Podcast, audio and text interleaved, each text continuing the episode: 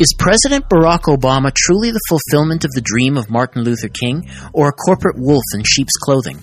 We'll talk to Baltimore based writer and commentator Jared Ball about whether comparisons between the two men are apt. And, with France now clearly engaged in the violent conflict sweeping northern Mali, are we witnessing some sort of renewed colonial power struggle? And where does the U.S. fit in? Michel Chossudovsky of the Center for Research on Globalization tells us what he thinks in the final half hour.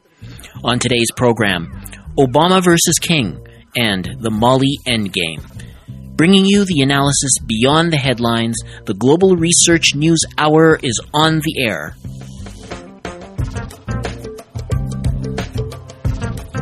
Welcome to the Global Research News Hour for the week of January 24th, 2013. I am series host and producer Michael Welch. The Global Research News Hour is a special radio collaboration between the Center for Research on Globalization and campus community radio station CKUW 95.9 FM in Winnipeg. We seek to provide you with access to analysis of the major issues shaping our world today, from thinkers, researchers, and unique political personalities rarely addressed by major media. Our program is available from the Center's website, globalresearch.ca.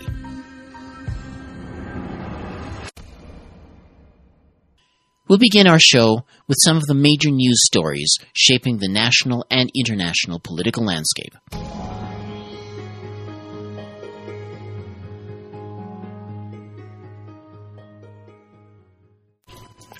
Benjamin Netanyahu emerged victorious following last Tuesday's elections. The coalition he leads, however, lost nearly a dozen seats in the Israeli parliament, which will compromise his ability to form a stable coalition government. His Likud Beiteinu won 31 out of 120 seats, putting it well ahead of the second place party, the upstart centrist party Yesh Atid, led by popular television personality Yair Lapid.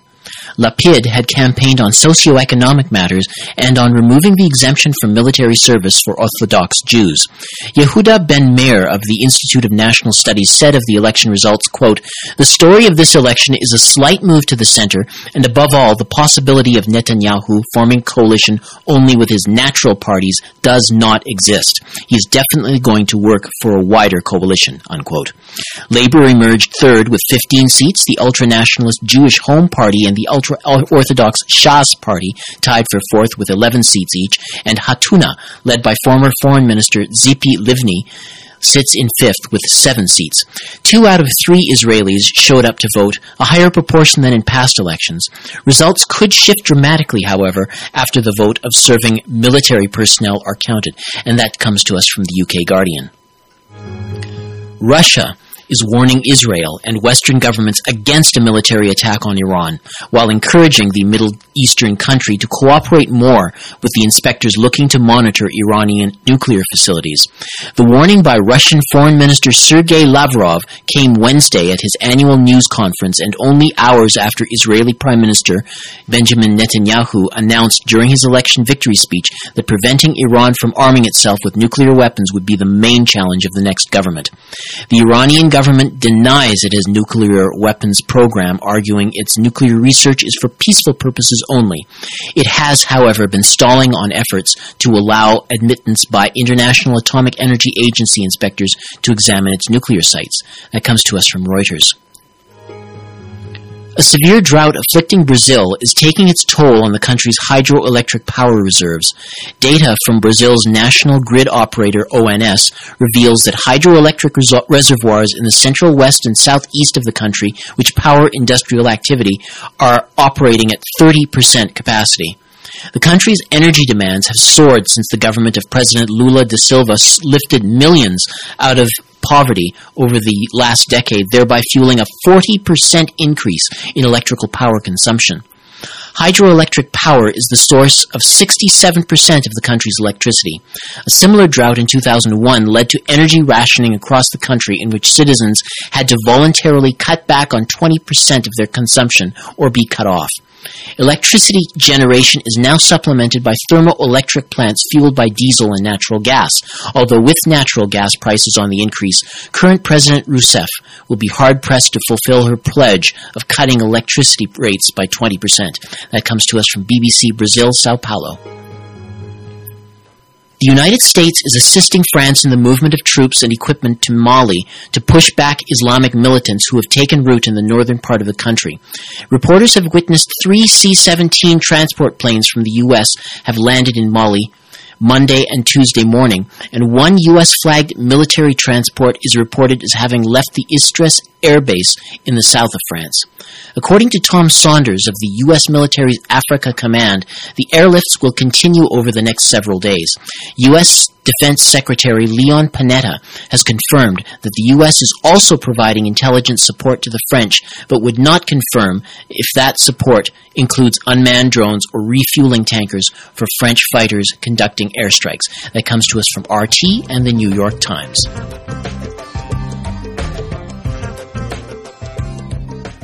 America's first black president, Barack Obama, was recently sworn into the Oval Office for the second time, a major milestone in the history of American politics.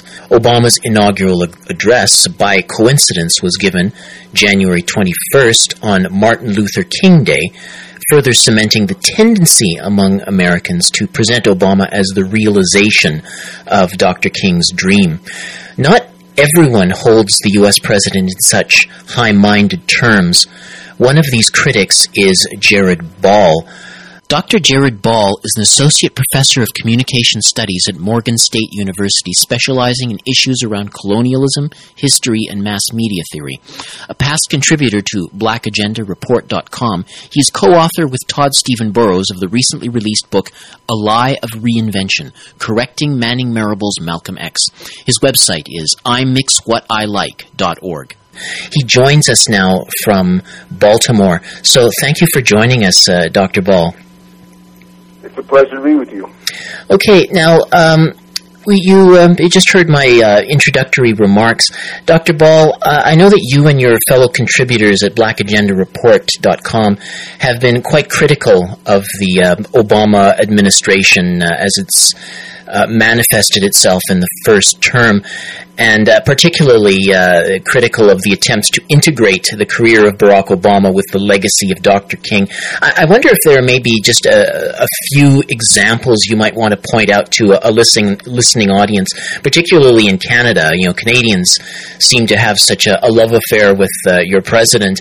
Uh, what, what, are some of the things that uh, you think uh, people should be mindful of when they evoke these sorts of comparisons? Well, the first is is simply that the there really is no comparison. Uh, the two do not have any similar uh, origins in terms of their political career, uh, which I think is a good place to start. Uh, and then, of course, because of that, they have uh, almost nothing in common in terms of the decisions they make or the policies they support uh, or the positions they take publicly on anything from race to domestic or foreign affairs. Um, but to start with, uh, the the it is important to remember that Dr. King was a product of a liberation movement. He was brought into the movement. Uh, in, he was he was encouraged by the movement to take a leadership role. He was pushed by the movements in this country and around the world to take ever increasingly radical positions. And he became a threat to the United States and was thusly assassinated um, uh, because of that. Uh, and again, I mean, I do think it's important that um, the Global Research website and others are doing important work in reminding people of the 1999 trial, uh, where a jury hearing all the evidence involved concluded that there was a conspiracy involving the federal government in the assassination of Dr. King. And one of the reasons I think that that's so hard for people to uh, understand or interpret, and of course, secondly, to the fact that um, it got that, that trial got very little coverage is that they are not aware, most of us are not made aware of the increasingly radical trajectory that uh, Dr. King had been on since he's often frozen in the 1963 I Have a Dream speech. So we never hear of him referring to that speech as, you know, that dream as having become a nightmare or his increasing criticism of capitalism, white supremacy, and militarism, and specifically white liberals and the black bourgeoisie. He became a staunch critic uh, of, of, those groups as not uh, contributing appropriately to the struggle. Uh, Barack Obama, on the other hand, uh, is, is imposed upon us from the uh, the, exact opposite uh, political trajectory. He is a Democratic Leadership Council uh, inspired uh, Democratic Party candidate, vetted by the right wing of the Democratic Party, and is seen as someone, as Paul Street has identified in one of his books on the subject, uh, where, where Obama was described as being black but not civil rights black. Uh, he is the most heavily Wall Street funded candidate in the history of presidential politics in the United States.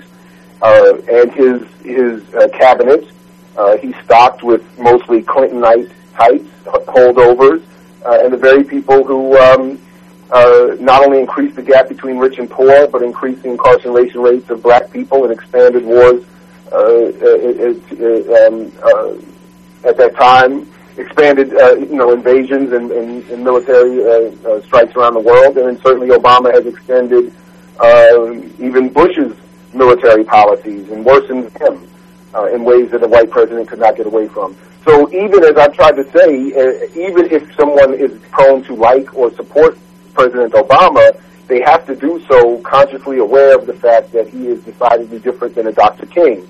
Um, at which point that's a separate conversation. But there is no way for anyone to look at the historical record at what these men have contributed, said, or done, and see uh, one as having anything to do with the other. In fact, quite the opposite. Uh, Obama is the antithesis to Dr. King. He is the system's response to a Dr. King and a movement that produced Dr. King. Hmm. Now, um, you you rightly point out like Obama is Obama is a figure within uh, a system. I wonder what you would say to uh, some, you know, thoughtful figures who, who still maintain that support for Obama, sort of with the the, the uh, the idea that there's uh, that he's basically a good guy but in a bad place. He's doing the best that he can under these circumstances with the Republican backed, uh, you know, all those Republicans he's got to contend with, and with you know all, all these other special interests. I mean, what, what would you say to that kind of argument? Well, again, I mean, at a certain point, uh, everyone has to get past um, symbolism, emotion, um, fantasy and hope and look at the real material conditions, the real impact, the actual policies undertaken, the statements made, the statements contradicted, uh, and then make an assessment. Uh, and I think what usually is often the case is that, um, in part because we are all overworked and overstressed, uh, and under-supported in our daily lives, we just don't have the time to keep up with everything at the rates we're supposed to. And we're not encouraged to, primarily because the media environment, particularly in the United States, is as horrific as an environment as I think could exist anywhere. So it's very difficult for, I think, many people to keep up with these things. Then, of course, we have levels, as I would argue, of, of, of uh, um, uh, uh, that, that sort of insulate um, the majority of the population from ever hearing reality, and they, you know whether it's politicians or even academics, so-called pundits, um, uh, you know, folks who uh, you know certainly entertainers who are given, I think, undue um, time to discuss politics. Uh, we are not given anything by you know by way of encouragement to look deeper to understand what is actually happening. Mm. Um, but uh, and, uh, and then uh, add to that, Obama is brilliant uh, for whatever I might think of him politically, or even character, morally, character-wise, or whatever. He is brilliant. He is talented. He is one of the most skillful people in front of a camera, in front of a microphone. Um, and so he poses for me uh, quite a, a, a you know a, a, a serious uh, opponent in that he is able to to obfuscate and um, you know or, uh, uh reshape himself uh, depending on his environment. He makes allusions to Dr. King in his inaugural speech, uh, or he'll make allusions to to um, uh, progressive statements. He'll co-opt Cesar Chavez's phrase "Si se puede" and turn it into "Yes, we can" for a Democratic Party Wall Street candidate. Uh, but if you read his books, I mean, I take him at his word, and I take the word of those who support, and, and, and what I can see from my own eyes and what I read, that he is as smart as people say he is. And then when I read, uh, in, in, you know, Dreams of My Father, or for instance, um, what he said when he wasn't sure, at least as far as we know, that he was going to be a, a, a candidate of this nature. Um, he very clearly understands how race works. He understands how class and economics work. He understands how inequality works. He has a working knowledge of the social movements to which he will uh, allude to some sort of uh, uh, connection. Uh, but uh, obviously, you know, so he knows enough to cloak himself in a in a black struggle in particular, and in a black cultural um, uh, environment, so to speak. He knows how to cloak himself in progressive, um, you know, progressive uh, uh, uh, garnish, so to speak. He knows what he's doing. Uh, so he's skillful at manipulating his audience, and it becomes very difficult to to uh, to to break through all of that. And then I would just add lastly that you know sort of where I started that the desperation in this country, um, the, the the suffering in this country, the the unrequited uh, struggles in this country have all led to a lot of people wanting this to be more than what I think all of us um, deep down know it is. And uh, uh, so it's a formidable thing, and it's something we've never seen before. So I think even a lot of great people that we would have looked to for an analysis of this, um, uh, you know, in the past, uh, have themselves been um, deluded uh, by the moment and by the, the the overwhelming support in the community, and have not wanted to to raise enough of a critique um, about what he's actually doing and the policy he actually supports. Which is why I find it to be increasingly disrespectful that he would make these his, he and his camp would make these connections to a Dr. King uh, and to a liberation struggle that Obama has absolutely nothing to do with and has absolutely no support for. Now, speaking of, uh, you just mentioned manipulating the public. Um, I, I was wondering if, uh, if, if you heard his uh, inaugural address and, and beyond the, the references to uh, Dr. King uh, in that speech, was there anything else about it in terms of what he said or what he what he didn't say that that really uh, stood out in your mind as something to con- to be concerned about? Well, in, a, in, a, in an attempt to in a, a rhetorical flourish to uh, appease those who would be looking for that connection to Dr. King, since he and his camp have been so quick to make it, uh, he did say the word poor one time, but he never actually used the word poverty.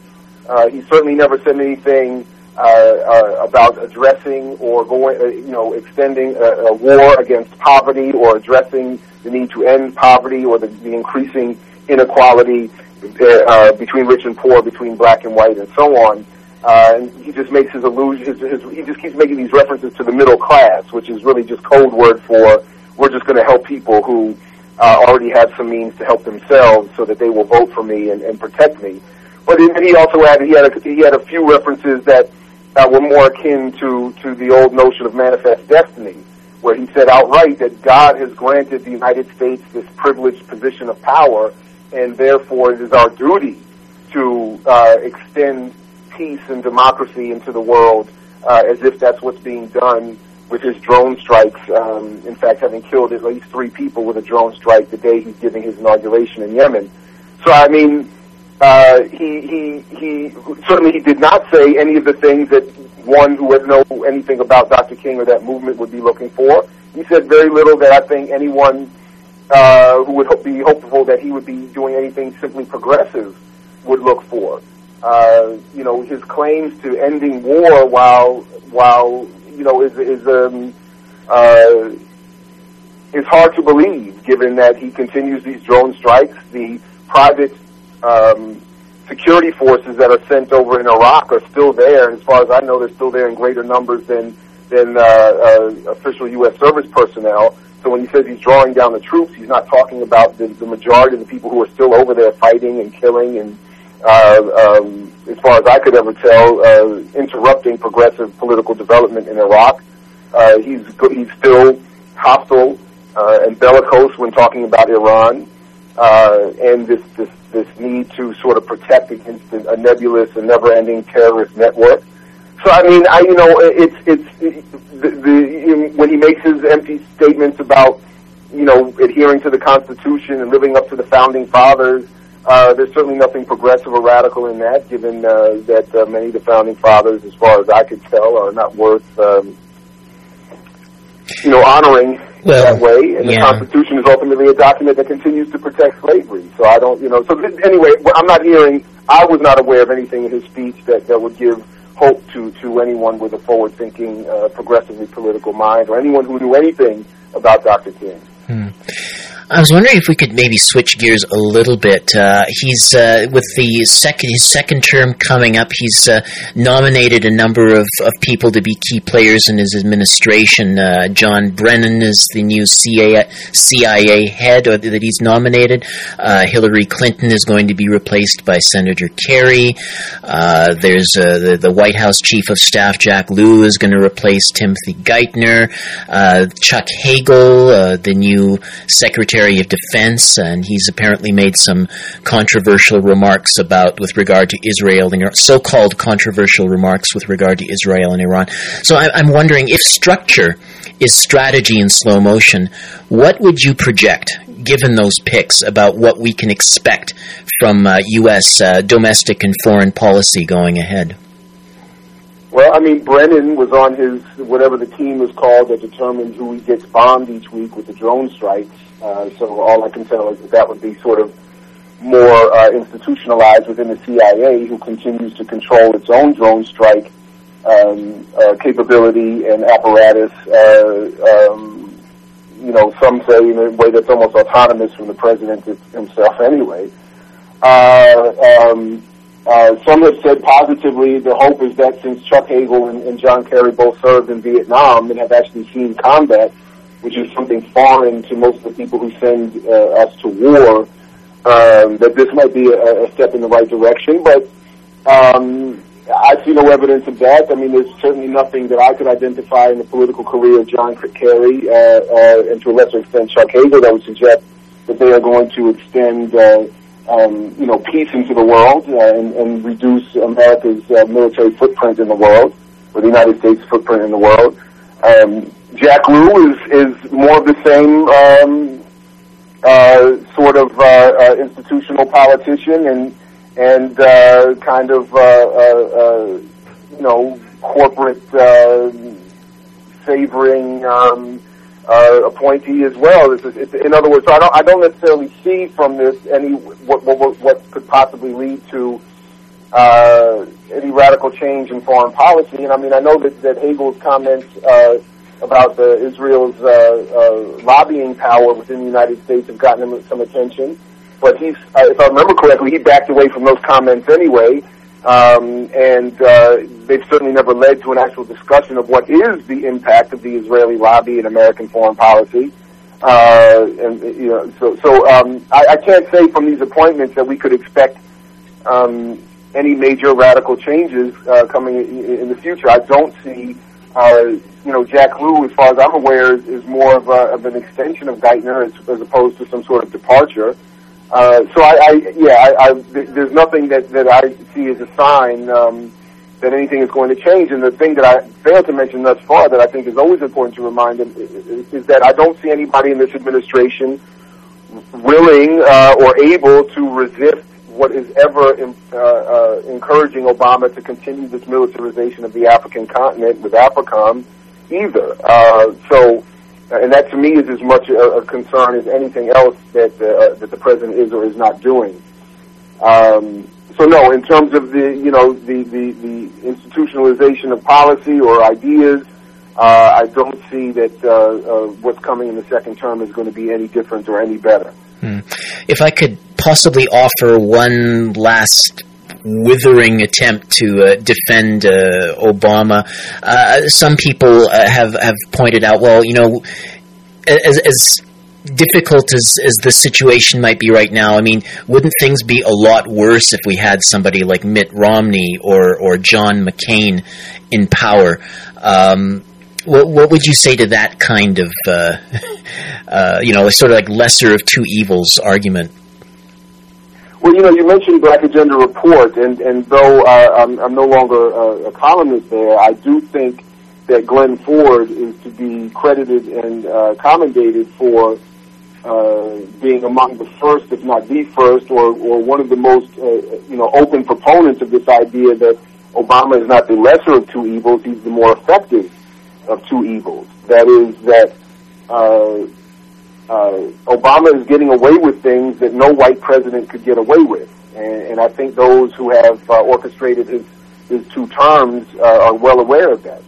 Uh, as I mentioned, the militarization of the African continent, uh, going as he did in his first term and telling African leadership that there that the problems with the continent are not uh, Western imperialism uh, or neo-colonialism, but African corruption. Uh, you know, uh, uh, bombing Libya,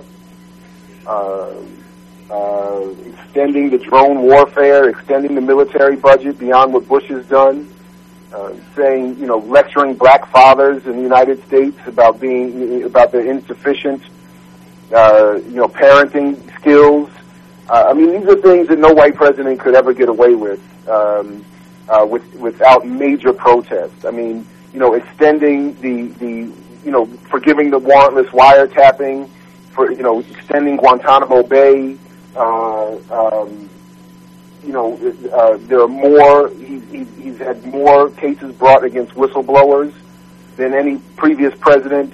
He's deported more Latinos than any president previously. He supported the border war wall, that is, the fence with with Mexico. I mean, none of these policies would be I mean, it, it, it literally is laughable to think that if a, pre- a white president or McCain or uh, uh, um, uh, uh, or Romney were elected, that if they were doing, if, if if they were the head of these policies, it is laughable to think that the left, that the black community, that, that well-meaning people everywhere would not be far more riled up and far more engaged in protest.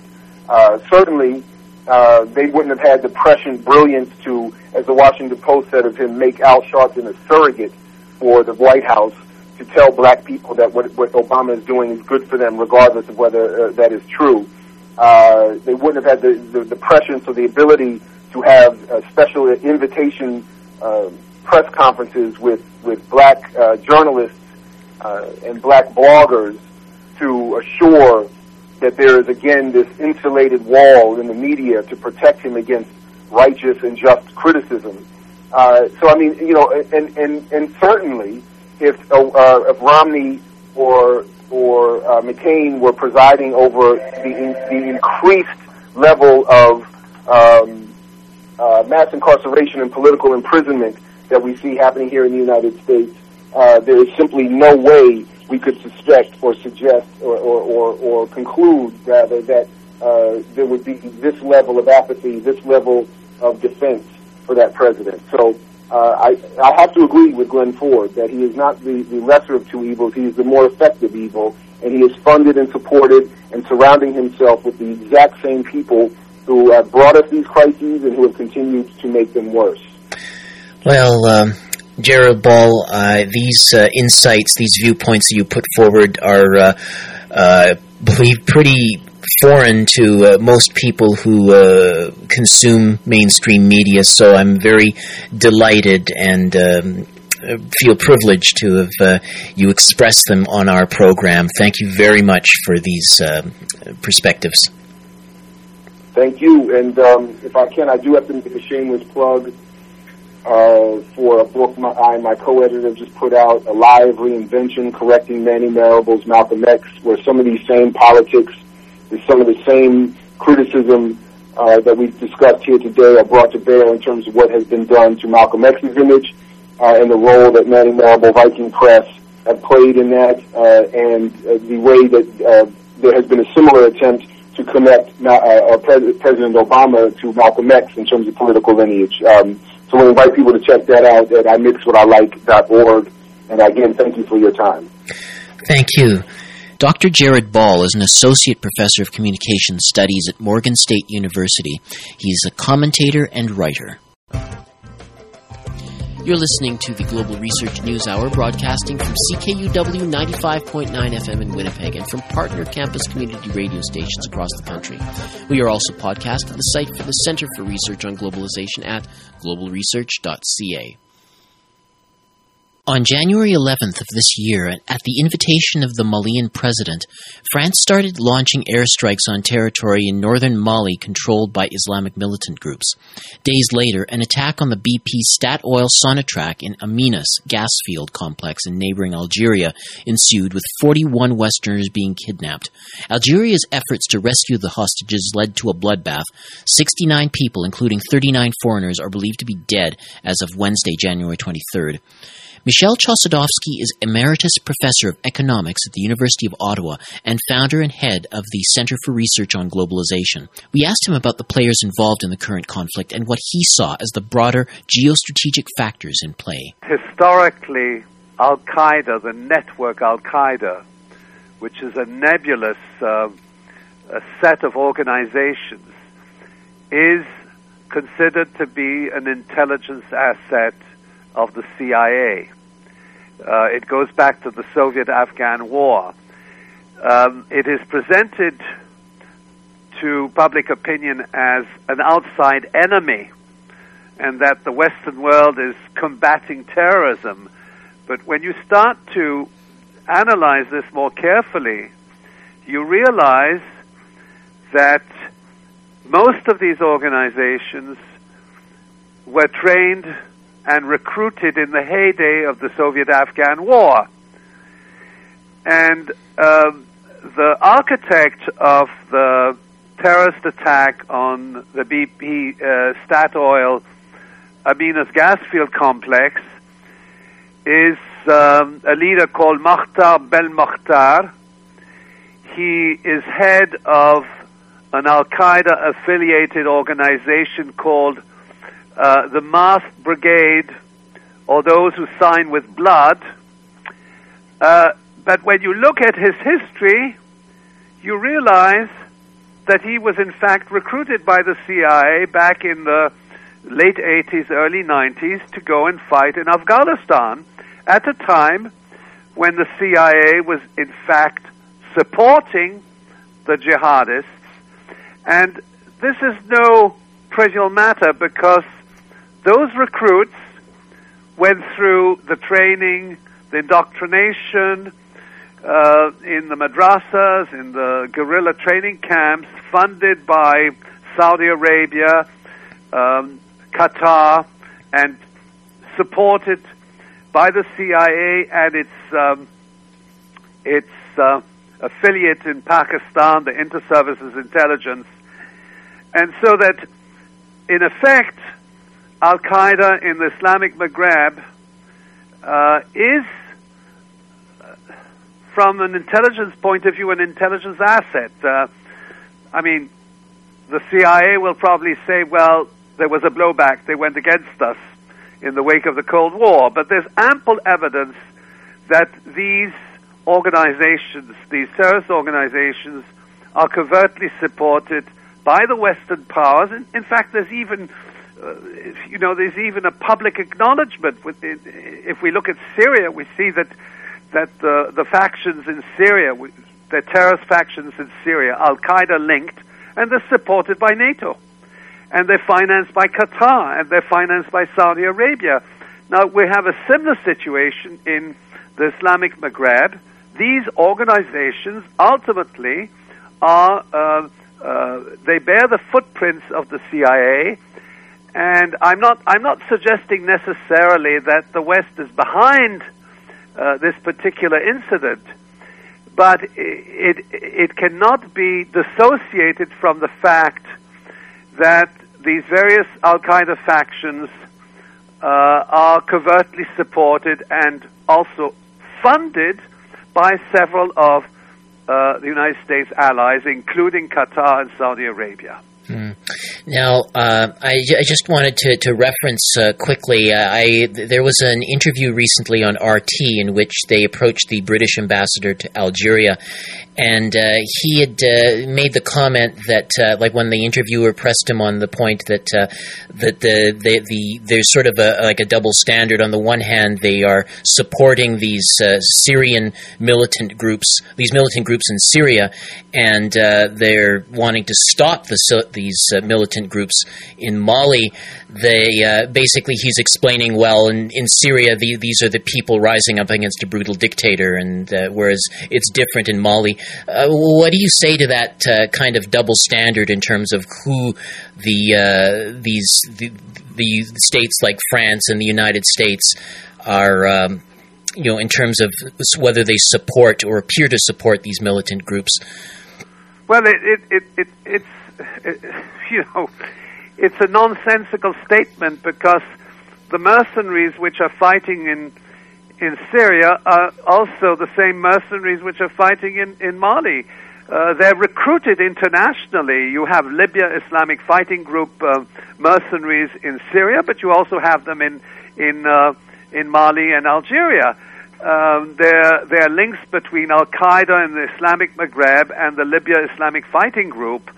Um, I think what the U.S. ploy has been um, over the last uh, 30 years is twofold. One, it will use the Islamic brigades as their foot soldiers, i.e., Libya with the Libya Islamic Fighting Group, uh, which waged a war against Gaddafi. They were supporting them covertly. They had special forces in their ranks. Um, Syria, the, Syri- the Free Syrian Army, integrated by jihadist Salafist groups, supported covertly by Western intelligence with special forces in their ranks, committing atrocities, trained and recruited in the Gulf states, financed by Qatar and Saudi Arabia, um, supported by Turkey. Um, Mali um, and Somalia and other countries might be, maybe Nigeria, could be considered as, as a different context where terrorists are actually planted and supported and they create conditions which will then lead to destabilization and to the uh, to the and to the justification for Western, um, you know, for Western um, uh, intervention. In both cases, it's Western intervention, but here the the you know the terrorists in in in um, in the Maghreb and in Mali are considered as the bad guys, and consequently, the Western forces must come to the rescue of the government. Uh, whereas in Syria, the terrorists are considered as the good guys, and the West must intervene on the side of the terrorists against the government. So that you have, but in both cases, the the terrorists are being used as uh, as a means to destabilize sovereign countries. Mm. Now, you also mention, excuse me, you also mention in your article that uh, there is a group called the the National Movement for the Liberation of Azawad, which is a, a Tuareg, uh, what you will call a Tuareg secular nationalist independence movement. So it's it's not, as I understand it, one of these Islamic uh, groups. Is this simply a, a, situation where you see the convergence of uh, uh, of, of their aims with those of the, the, the, international players within Mali? Well, let's say that the, the, the, the movement, the nationalist movement of the Tuareg, has been uh, ongoing for quite some time. The Tuareg live in the northern part of Mali. They're pastoral um, uh, community. They are uh, nomadic.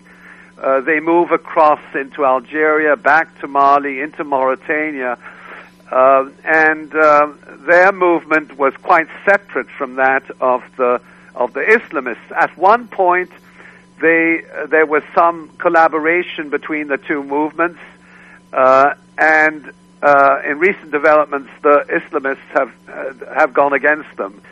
They're not involved in any kind of um, religious um, ambitions, but there are factions within that movement uh, and there are some factions which are pro jihadists and others which are not. The fact of the matter is that that the the insertion of the jihadists into that particular part of northern Mali is also destabilizing the the the the nature of that uh, of that resistance movement. So we're we're sort of seeing because it sounds kind of similar to uh, you know Afghanistan in the sense that uh, you've got what, what you're identifying as these uh, intelligence assets that are uh, basically trying to to, frust- to to destabilize the politics for in the interests of these foreign uh, brokers.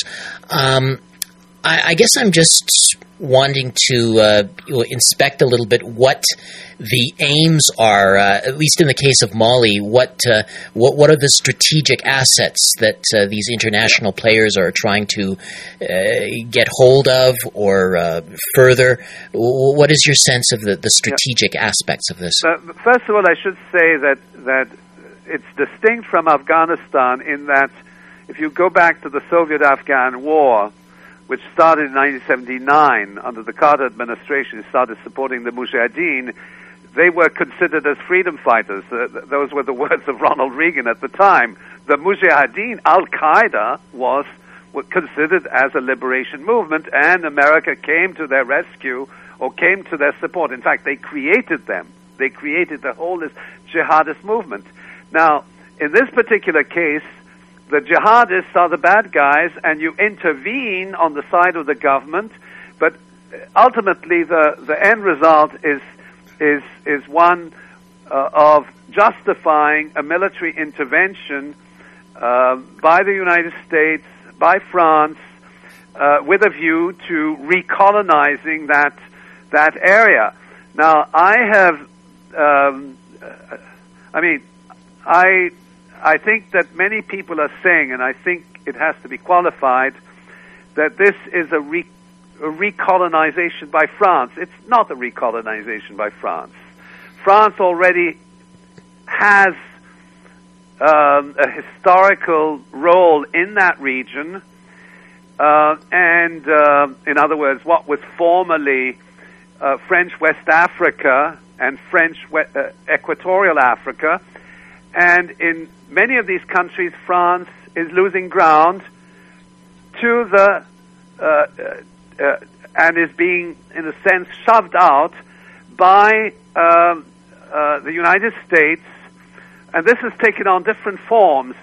Uh, what I'm suggesting there is that, in effect, the the broader long-term objective of the United States is to establish a U.S. sphere of influence in areas of Africa which were formerly under French jurisdiction.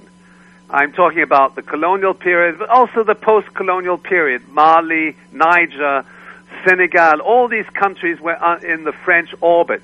And what is now happening is a process whereby the former colonial power, uh, who I ironically is intervening on behalf of Washington, but which is ultimately being displaced. Uh, the United States wants to control the armed forces. It's got it's got AFRICOM. It has agreements with African countries. It also is displacing France with regard to the economic um, cleavages. Uh, the CFA franc was uh, was destabilized in the 1990s. And uh, what is at stake here, and it's very important to look at the map, uh, is a vast territory extending from the Atlantic Ocean, Mauritania, right through across the continent to the western border of the Sudan, or what was previously called the Anglo-Egyptian Sudan, which is which is now more and more within the U.S uh, sphere of interest or within the Anglo American sphere of influence. So that essentially uh, um, U.S. geopolitics uh, is based on re- redrawing the map of Africa, which was uh, established at the Berlin Conference, 1884-1885, uh, um, between the essentially European powers, and essentially uh, uh, establishing its grip over a vast area um, of uh, of uh, uh, sub-Saharan Africa, which corresponds to that belt of the Sahel immediately south of the Saharan Desert. and it's an area of tremendous wealth. There's gold, there's uranium, there's petroleum, there's natural gas, strategic minerals, and ultimately that is the uh, longer term objective. Uh, people might say, well, this sounds um, somewhat um, unusual given the fact that um, Francois Hollande, the French president, is, uh, is supporting, uh, is intervening. Um, but ultimately, Francois Hollande is not serving the French Republic, is, not serving the economic interests of the French Republic. Uh, he's serving the, the geopolitical interests of the United States. And uh, if, uh, if we look at the experience of Rwanda, uh, how, a, how a country where France, French was an official language barely, you know, barely 20 years ago, um, and following the, the genocide and the incursion and installation of the Kagame government under the RPF, the, the, the, the Rwandan Patriotic Front, what do we have? English is established as an official language. Uh, French remains as official language, but it's no longer taught at the university. The university is now fully 100% English. Secondary schools in Rwanda were bilingual up until 200, 2009. Now secondary schools are only in English. Okay? So there you are. In the matter of 20 years, Rwanda is now becoming part of, of, a, of a new uh, set of cleavages with English being the official language. The president of Rwanda doesn't even speak French. Okay. Professor Chossudovsky, what, what, you're telling me uh, about essentially the France France is consenting to this uh, handover of its uh, historic uh, colonial territory to the United States, and it sounds reminiscent of the Indochina Wars, where uh, you know you, you had that territory in Southeast Asia, which the France had previously controlled, and and it then seemed to move into the U.S. sphere of infra, in, interest, or, or, that was what the the plan, the game plan was. Why I'm not sure you've adequately explained this. Why is France consenting to this? Well, France is consenting to this because, on the one hand, they want to share the spoils of a U.S. led military intervention. Uh, but I think France is uh, is collaborating in this um, U.S. project uh, because France, uh, because uh, the French French presidency is increasingly responding to American interests. We saw that during the, the presidency of Nicolas Sarkozy. I think Jacques Chirac was a watershed, okay? But the increasingly France is obeying orders.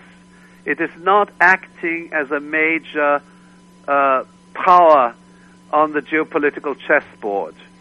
Uh, so that the French presidency is uh, is complicit in pursuing the interests of the United States at the expense of France, uh, and uh, that uh, was very clear under Sarkozy. But it seems that that that the new president François Hollande is is um, is doing exactly the same thing. And what I'm also suggesting, and that's something which has to be further investigated, is that the actual choice of a, of a, of a head of state and, uh, and a foreign minister, we, we, have, we had the foreign minister Bernard Kouchner. We know that Bernard Kouchner was a pro-U.S., okay? So that, that, was under Sarkozy. Now, w- what I'm saying is that when political appointments in a country like France are influenced by uh, major um, financial interests, you know, J.P. Morgan Chase, uh, Goldman Sachs, uh, the oil companies, and so on, you then have a situation where politics in France is subservient to those interests, okay? And um, it is also sub- subservient, in a sense, to U.S. imperial policy, which uh, which um, supports those corporate interests. So we're no longer in the realm of, of competing colonial powers. We're in the realm of uh, what I would describe euphemistically as the French American War. We had the Spanish American War. Americans remember it very well going back to the to the late 19th century where Spanish territories eventually all got gobbled up by the United States, okay? And uh, and uh, we can look at other colonial possessions like let's say Indonesia uh, which belonged to to the Netherlands um, the Japanese, uh, former Japanese colonies of the of the great uh, East Asia co-prosperity sphere, so that essentially, um, in the in the course of the last 100 years, the United States has been gaining influence.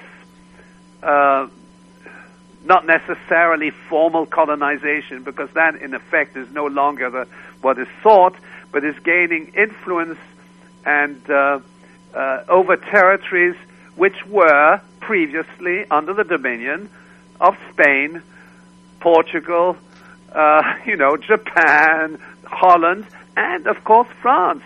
And here we still have France as exerting a major influence in the African continent being gradually displaced by uh, U.S. the U.S. militarization of the continent, the control that the United States exerts on monetary um, uh, aspects, the dollarization of the continent. That's also another dimension.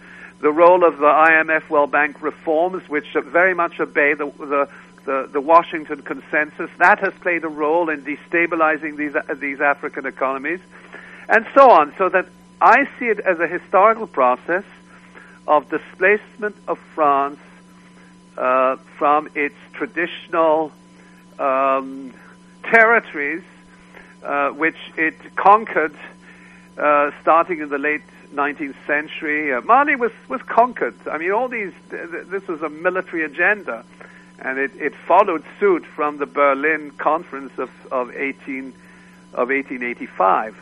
There's been some suggestions that uh, some of the, these uh, attacks by uh, what you identify as these intelligence assets among the Al Qaeda affiliates that uh, they've been uh, assisted by the the groups that are now uh, active in Libya. So well, absolutely. First of all, Al Qaeda in the Islamic Maghreb and uh, the Libya Islamic Fighting Group. They more or less uh, signed a, a, a, an agreement or established a relationship in 2007 uh, and um, they're very closely knit. The two the two organizations are closely knit. They they uh, they intertwine, so to speak. Um, and bear in mind the the attack on the BP Statoil uh, facility in Amenas, the Amenas gas field complex, is located right at the border with Libya, and one would suspect that that Libyan fighters are involved. So that. Um, but we have a lot of evidence pointing to the support uh, of uh, the, not only the United States but British MI6, uh, um, British Special Forces, uh, uh, uh, to support of the Libya Islamic Fighting Group. We also know that that group is also being active in Syria, so that in effect the the war on Libya was was uh, well, the war in Libya was quite different because they there they they were supporting the Islamists, and now they're coming to the rescue of the government against the Islamists. Um, but uh, if we want to look at it historically, uh, I would I say that Libya, the the war in Libya, and the war on Mali and Algeria are intimately related. They're part of a roadmap, um, and uh, they're part of, um, you know, of, of several stages, and this particular war is a follow-up um, of the war on, on Libya. Libya was conquered because it has 3.5 percent of global oil and gas reserves, which is approximately double those of the United States of America, for a population of less than 7 million people. Um, it's tremendous wealth, but it is also the gateway to that um, sub-Saharan belt, the, the Sahelian belt, geographically. If you if you look at the map, you can see how Algeria and Libya, you know, and uh, uh, it, it uh, really constitute uh, a, a, frontier to uh, to a vast area of sub-Saharan Africa. Hmm. Now, uh, Professor Chossudovsky, I remember that around the time of uh, the invasions of Afghanistan and Iraq, there were um, there was a lot of uh, buzz on the internet about uh, a book called The Grand Chessboard by Zbigniew Brzezinski, which was essentially that what you just said a, a roadmap saying you know where the next major wars are going to be fought. I- am wondering uh, if there's any kind of a you know documentation you could point to that can give us a clear idea of what's next in terms of, of Mali and and uh, the rest of Sudan or of, of the rest of Africa. Well, it, you know, I, I, I can't make any predictions with regard to U.S. Uh, NATO military planning, but certainly what, what is ongoing is, first of all, a globalization of NATO. The, the, and that is well brought out in the, in the recent book of, of Mahdi uh, Darius uh, Nazemroaya. Um, but it's also the establishment of, of a global military agenda. Um, this, this is not new because the, the United States has established regional commands. But the most recent regional command which it has established is U.S. AFRICOM.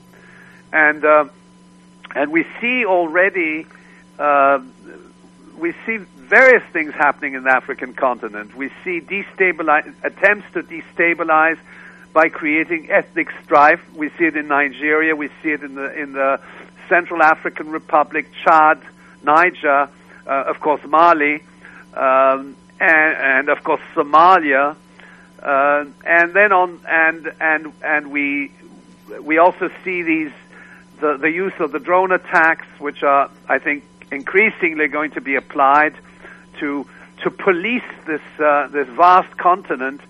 Um, we see also the involvement of the United States uh, and Britain in uh, in the Congo, in Rwanda, in Sudan, it's, uh, it's a war for natural resources. It's not strictly a war for, for oil.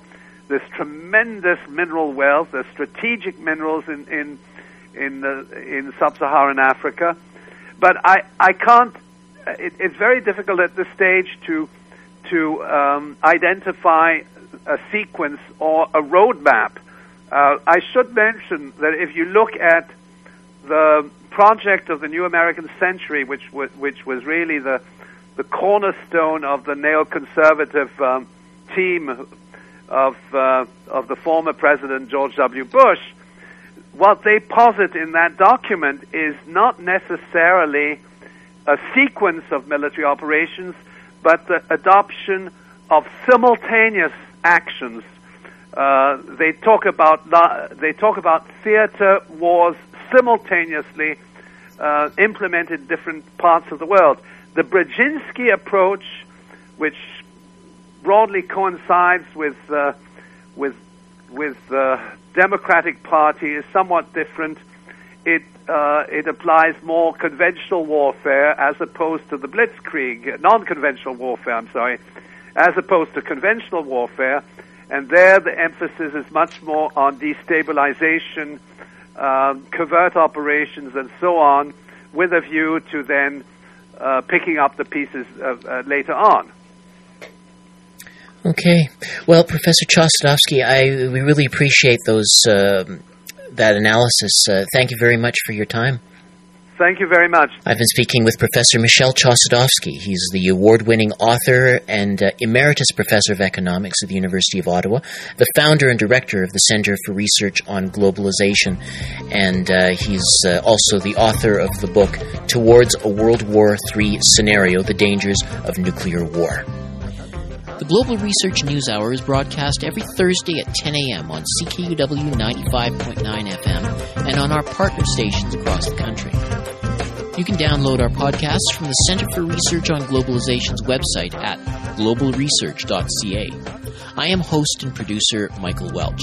Join us again next week.